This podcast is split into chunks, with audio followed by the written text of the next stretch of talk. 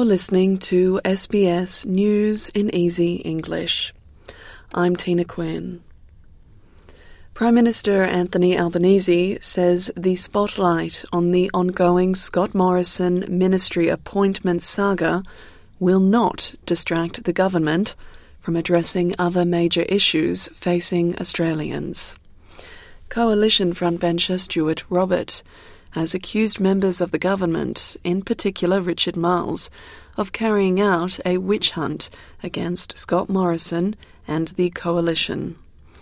Former Prime Minister Tony Abbott says he will not defend Scott Morrison's actions, while former Prime Minister Malcolm Turnbull has called for an inquiry to further examine the role of the Governor General, as well as Mr Morrison's staff and department.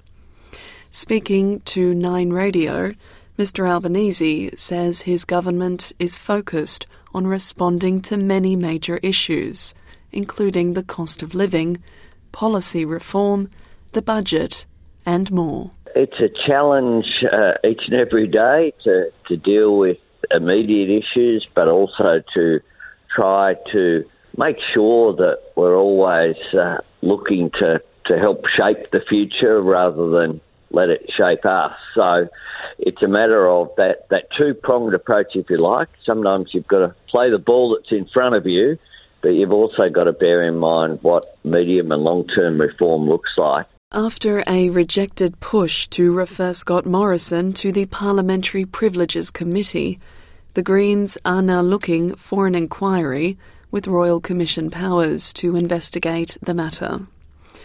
The Greens say it can be established as soon as federal parliament returns with resources and ability to compel witnesses and report to parliament, not the government.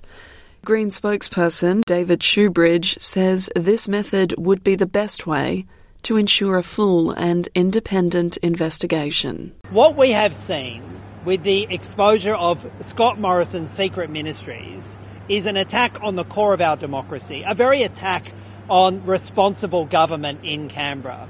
We cannot have the response to that a partisan inquiry or an ill considered inquiry established by the government of the day. So we will be working with parties across the parliament, looking for a non partisan solution to this growing crisis.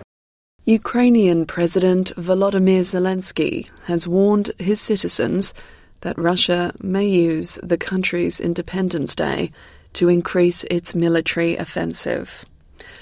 Warnings have been issued that Russia may try to spoil the holiday and mark the six month point in the war by intensifying its attacks.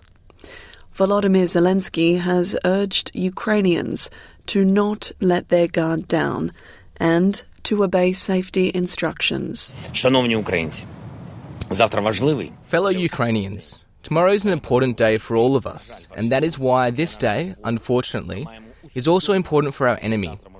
We must be aware that tomorrow, hideous Russian provocations and brutal strikes are possible. The armed forces of Ukraine, our intelligence, special services will do everything to protect our people as much as possible, and we will certainly respond to any manifestation of Russian terror. But please follow the safety rules strictly tomorrow. Above average winter rainfall will reduce the spring bushfire risk across eastern parts of Victoria, New South Wales, and the ACT. That's according to the latest risk outlook by the National Council for Fire and Emergency Services. Experts say the risk is varied across the rest of the country, with parts of Western Australia and Central Australia showing above average fire potential. Rob Webb from AFAC says people should still be preparing for the fire season now. The seasonal outlook it shows quite varied fire potential. It's obviously been quite wet across most of the country.